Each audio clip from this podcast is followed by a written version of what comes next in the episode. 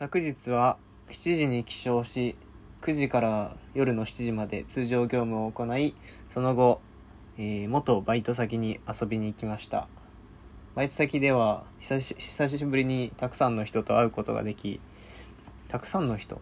コロナの時期にたくさんの人というのもちょっとおかしな話ですけれども、まあ、マスクをしソーシャルディスタンスを保ち 幾人かの人と話しました。その中でも最近仲良くなった友人にも久々に会うことができ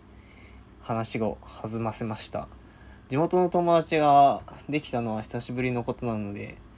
また地元の友達も少ないのでこの関係を良好に保っていただけるいければというふうに思います、まあ、そういうようなことを考えながら昨日は、まあ、遅くなってしまいこのようなポッドキャストを上げることもできなく反省しております。